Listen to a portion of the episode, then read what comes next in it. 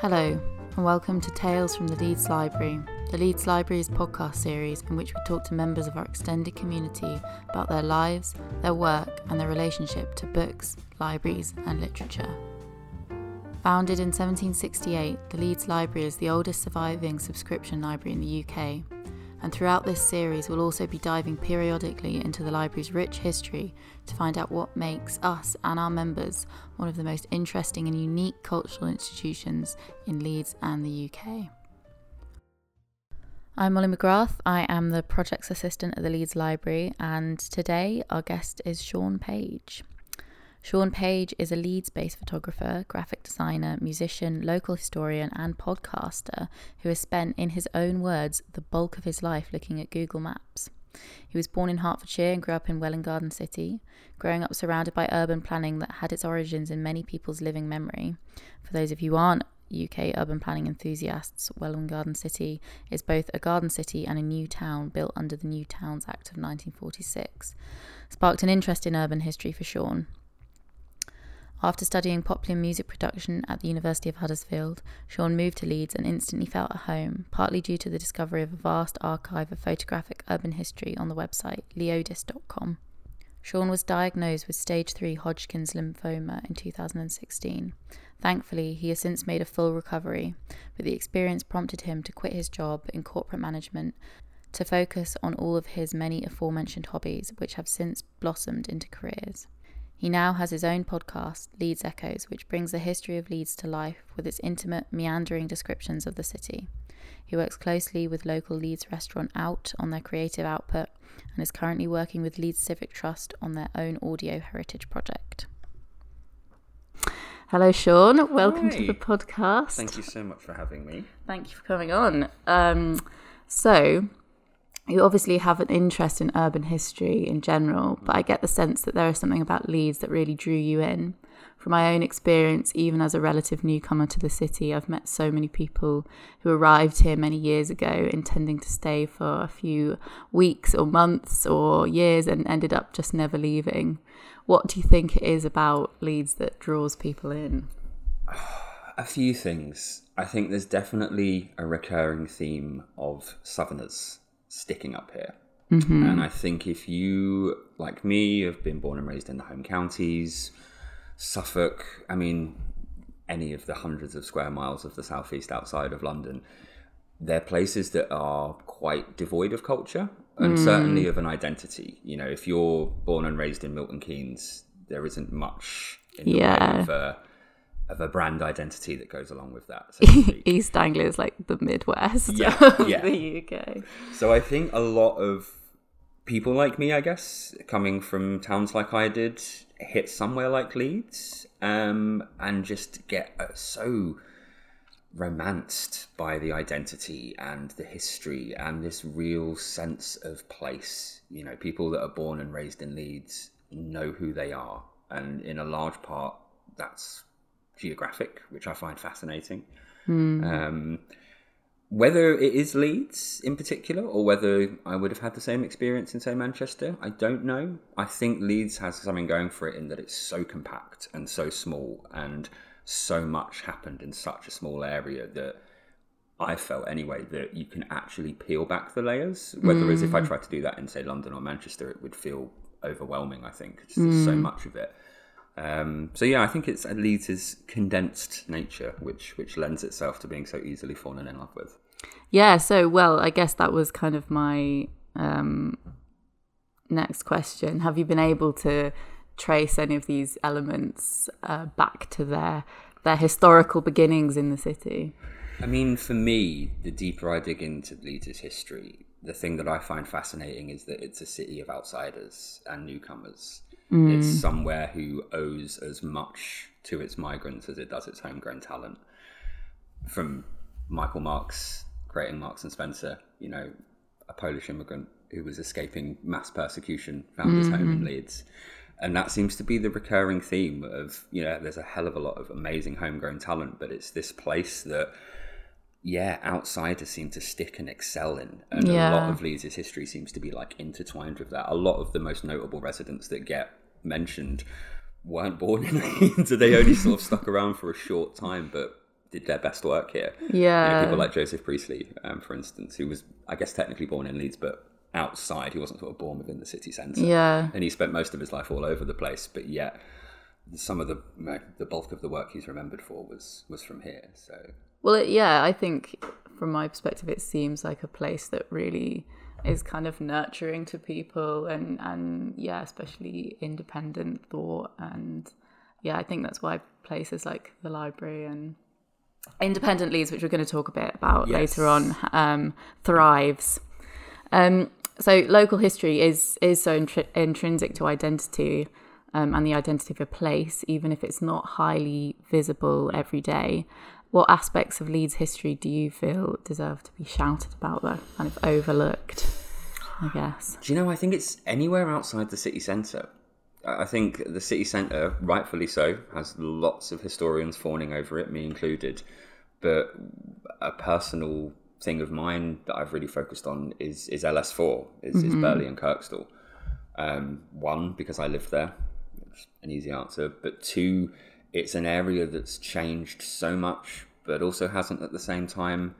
And structurally, it's still the same. You know, I, I mm. live in a house that was built in 1910, and the first people that moved in would have been watching the Spanish flu and some, you know, out of the window in 1911. And then Yeah. a hundred years later, I'm still sat there. And I think the thing with Leeds is that it's changed, but it hasn't. You know, LS4 is still LS4, and it's just the type of people who live there that have changed. Yeah. But it's a similar type. You know, once upon a time, it was fresh newcomers to the city, working class people, whereas now it's students and recent graduates and people that are in a similar socioeconomic situation, have mm. similar things driving what they want out of the area.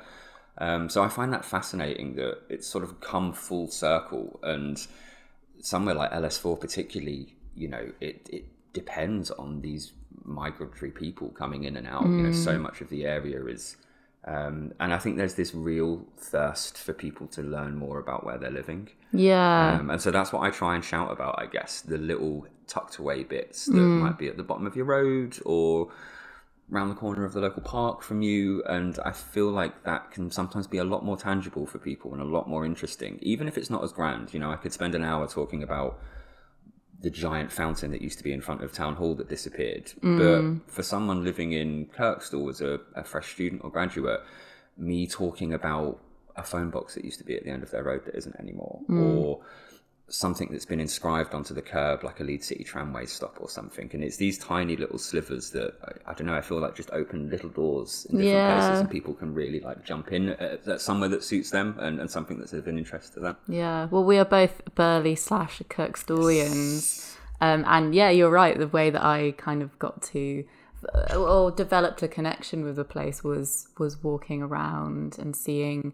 like the abbey and and just old buildings and it. The more you know and the more you learn and the more you kind of make uh, a connection with a place the the more you grow to love it i think or the more that it kind of enriches your life. Yeah, um because yeah we don't want to live in a box. shoebox houses. Yes. no well you know what i mean. Um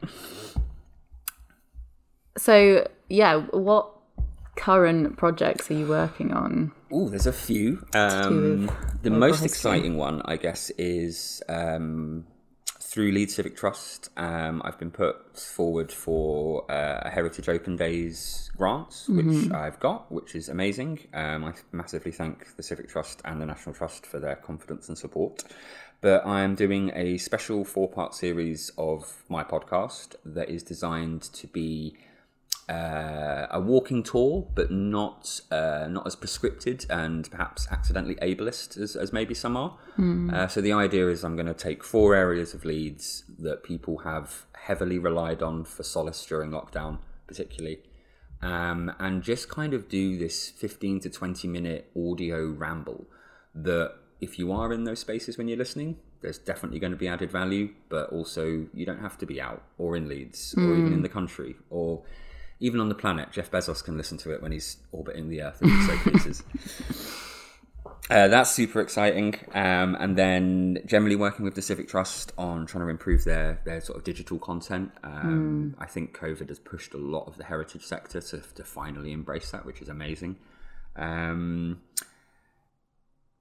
yeah, I think those are the sort of main exciting things that Yeah. I'm working on um, I'm- that I can actually talk about as well. I've signed Confidential. non-disclosure agreements in the last wow. six weeks, so I'm always very careful when I go on a recording to be like, wait, what can I say and not? Um, James Bond on the podcast. No, um, No, not that glamorous at all.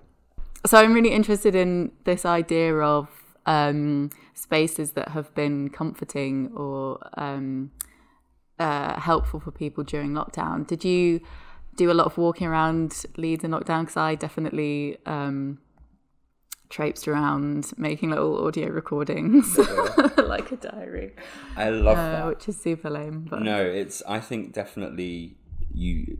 If you if you have the passion to do something creative, I think the the expectation nowadays is there should be a market for it before you've even fully formed the idea. Mm. And I think there is real power and value in doing stuff and creating stuff just for you. you know, Yeah. that no one else is ever going to see or hear because it uh, allows you to be lame and be cringe Yeah. and you know half the time it won't be you know and so i think it's nice like there's i'm all for creating stuff that you yeah. just light into flames afterwards and you, Yeah. you've done it for the sake of Well, I think it. lockdown definitely also kind of forced us all to to find out what it is that we're going to do when no one else is around, you know, Mm-hmm.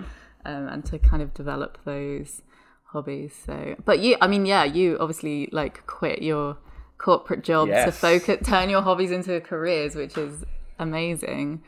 very lucky very very fortunate definitely um but no like the the places thing i mean i i was out a lot um and i think the thing that I, I guess I was one of those people, not to be soapboxy, but I was one of those people that I do a lot of wildlife photography and nature photography, so I tend to always be out kind of early mornings, walking about on, you know, usually it's me and the dog walkers and, Yeah. you know, the odd rambler.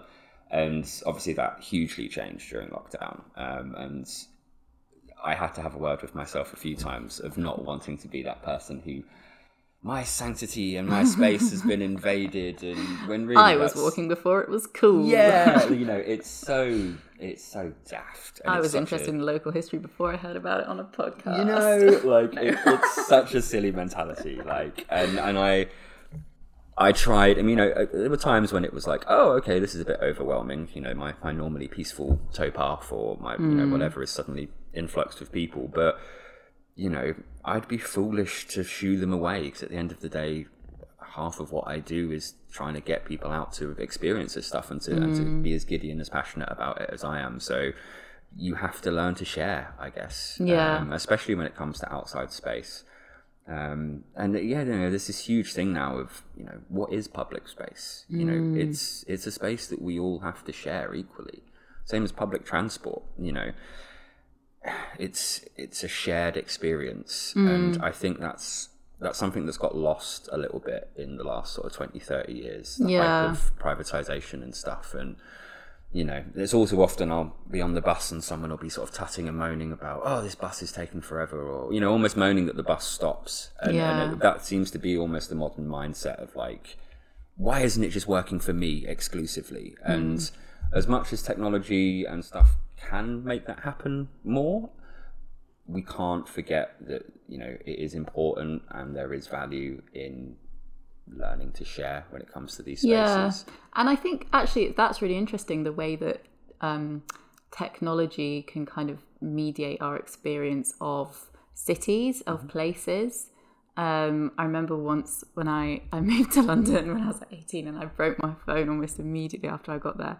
So I had I had this period of a few months where I was looking up stuff on Google Maps and then writing it, drawing it a map on my arm and then wandering around. And in a way it was crazy and I can't ever imagine being without Google Maps now.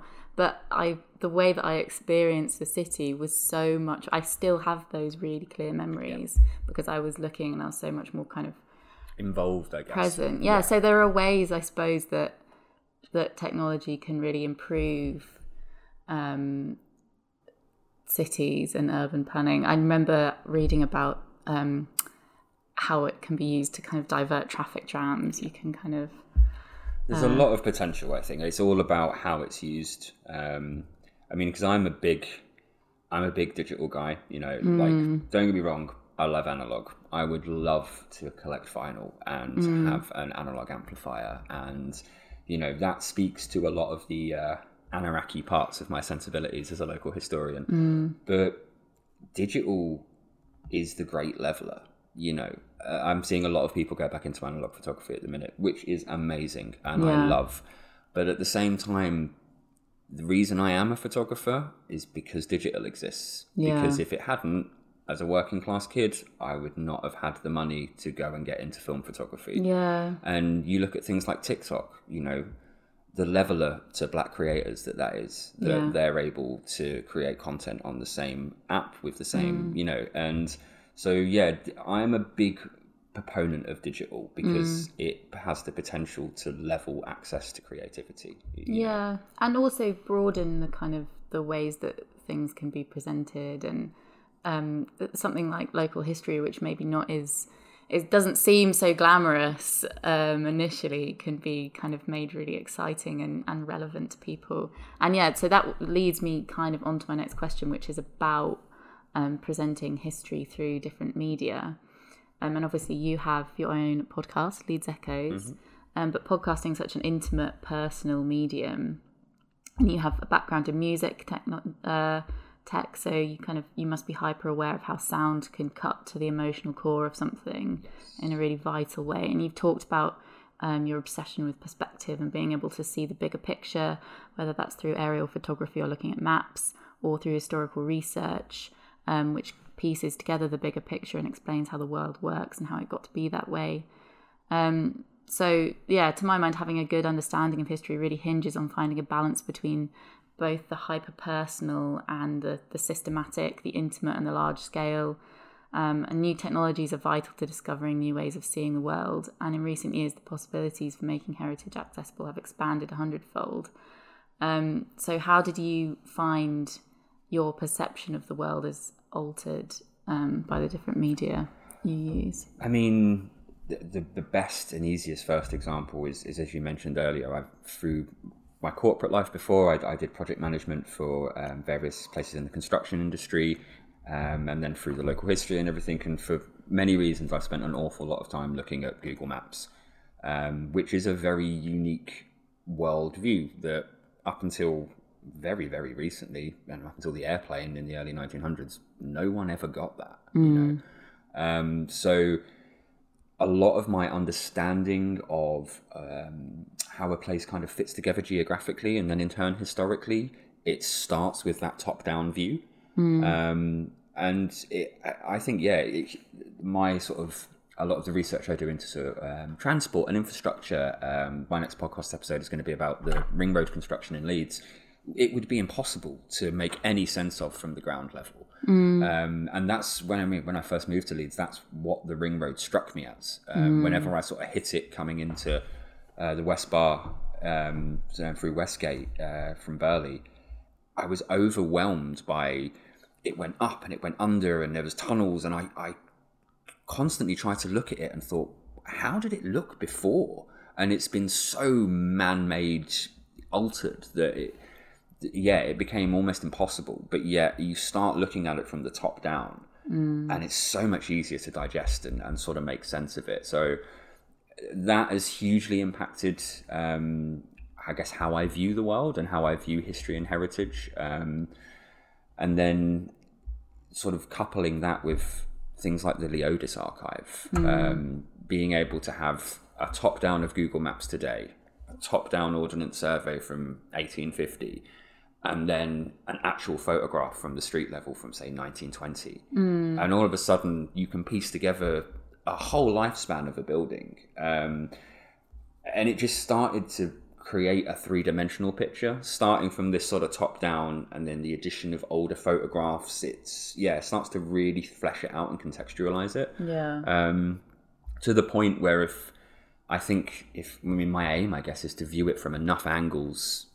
in media that I feel like I'm there you know as much as I can feeling like I've immersed myself in it Yeah, and that's part of the joy of, uh, or the interesting part of working in heritage, is trying to find ways that things can be really brought to life, and it that can be quite creative in itself. I think. Definitely. Um, how do you factor different different media into your own work? Because I've seen your yeah your drone yes drone pictures are amazing. Yeah, I'm I'm always trying to experiment with um, just cool ways you can kind of show it. Um, GIFs, quite a cool. I've been using those a lot recently. Uh, they they work really well on Twitter because they automatically loop. Um, and rather than sort of showing before and after photographs, layering them together and having them dissolve in and out of each other as a GIF, just that little bit more immersiveness than sliding between two photos. Yeah, Um, and then, like say, using the drone photography, and I'm starting to pair up sort of drone stuff with me narrating more like a podcast style and creating sort of short form videos that look at one really, really tiny specific area. I've only done one so far, and it was on Redcoat Lane, um, which is a, an, an, an ancient right of way that then became the access road to Kirkstall Power Station. Um, so yeah, like that was combining two for me quite different things. The the, the hyper personal sort of vignette of me narrating the podcast, and then combining that with this sort of really lush, really nice 4K aerial footage that was sort of dragged your eyes in and your ears in, but it felt Yeah. like they weren't necessarily crossing over each other. You know, your eyes and your ears weren't just duplicating the same thing. Your eyes were getting kind of fed the now, and your ears were getting fed the then. And yeah. So I'm always trying to play yeah, with, with different and making ways it of, yeah really kind of immersive and interesting. And I really like that um, there's this kind of almost sociological aspect to your work. So it's like the history of a of a city, but it's not just kind of like urban buildings. It's it's like the history of people and the stories. I think that's Um, what history is. I think for a, a long time, history has been the dates and times that white men did things, Mm. and that's not what happened. You know, um, what happened is the millions of people that were under them. You know, um, one of these, the opening line to the first series of my podcast, I think, was something along the lines of, you know, I want to know what Leeds smelt like and sounded Yeah. like. I want to know what the butcher thought of what the neighbour thought. Um, and I think it's it can be so easily done. And again, digital technology massively helps that. Um, for me, the digital indexing of old newspapers is huge. Um, that's the closest I've been able to get to getting some kind of taste of what people must have felt like. You know, Yeah. what the everyday man thought and felt. Um, and yeah, to me, that's real history, especially at a local level. Yeah. Um, do you think heritage stands to lose anything from uh, digital technologies? No, No. absolutely not. I, I mean, if it's used badly, yes, because you know any tool used badly can be a weapon. But used properly, it can just involve more people. Yeah. And I think from a, a socioeconomic point of view, from a class point of view, digital removes any prerequisite. You Yeah. know, if you have to go and attend a lecture at the British Library, you have to live in London, you have Mm. to be wealthy enough to travel in, you have to potentially feel that you need to look and dress a certain way. You might be intimidated to go because you're not a graduate or you don't have a degree or you're not a PhD holder. Or you might feel intimidated to go because you're black or a Muslim or you're not the traditional older white heritage guy. Yeah. And I think digital removes a lot of those boundaries. You know, um, I'm hoping that a lot of these organisations would have seen that firsthand over COVID, and I know the Civic Trust massively has. You know, their uptake and their engagement digitally has exploded, and they are touching and reaching people who they never thought would be interested Yeah. and I think it is. A, I think heritage does have this bit of an issue of it's its own worst barrier sometimes, and hmm. and I think that digital used properly, it just stands the chance to remove that. Yeah, I think you're right actually, and I think even yeah, just over the last few months, we've seen so many more people engage with the library's work online through just Zoom, actually mostly, um, which is really cool. Um, so most of your yeah your research focuses around LS4. Um, and for the listener, if you haven't seen Sean's Rednecks of Burley photography series on Instagram, I'm going to shout it out because I think it's amazing. Thank you. Um, and there's also a brilliant uh, history of the Cardigan Arms uh, highlight on your Instagram, which I really enjoyed because I love that pub. um, um, but local history, I feel, often gets a bit of a bad rap, or at least uh, doesn't always seem quite as glamorous as the history of the Cold War, for example, or the Italian Renaissance.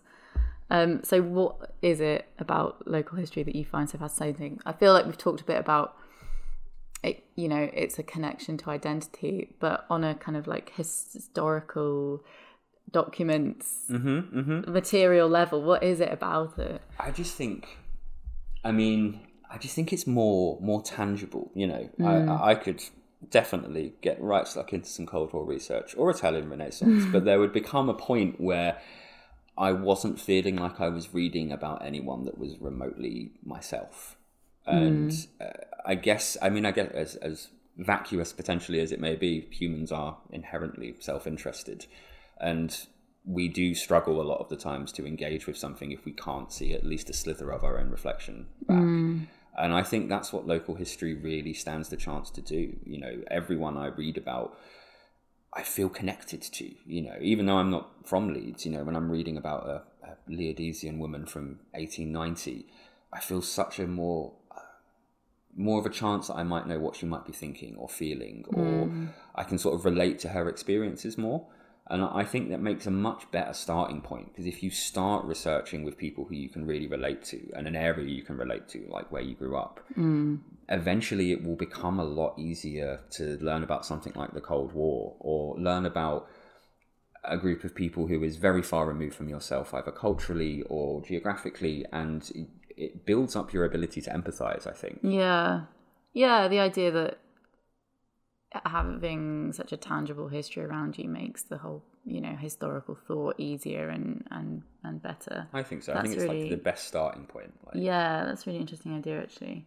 Um and I well my yeah, my feeling is that people increasingly have less of a connection to the places they grew up or the places they live and there's less of a um, yeah, a kind of a sense of belonging to one particular place. Why do you think it's important that we have a sense of local history in the first place in our increasingly metropolitan era? I mean, I think there's a practical notion to it. Um, if if you're going to complain about something being the way it is in your city, to me, you will stand a chance of making a much more valid and logical complaint if you understand why it is that way in the first place. Hmm. Leeds, for instance, LS4 traffic on Kirkstall Road. very, very easy to bemoan the traffic on Kirkstall Road. Oh, yeah. Not as easy to sit down and figure out why it's ended up like that. And and at the end of the day, if you want to solve a problem, figuring out how it came about is the first step to doing that.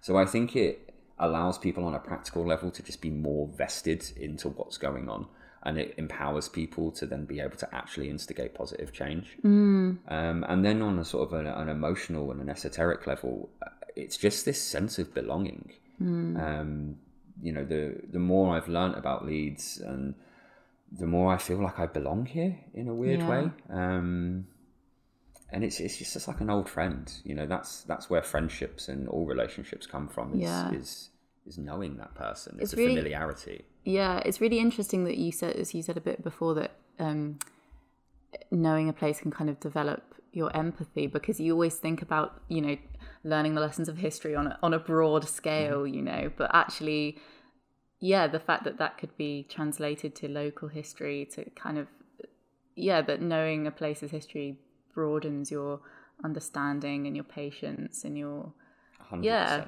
100% that's I hadn't thought of it that way. This has been a podcast from the Leeds Library.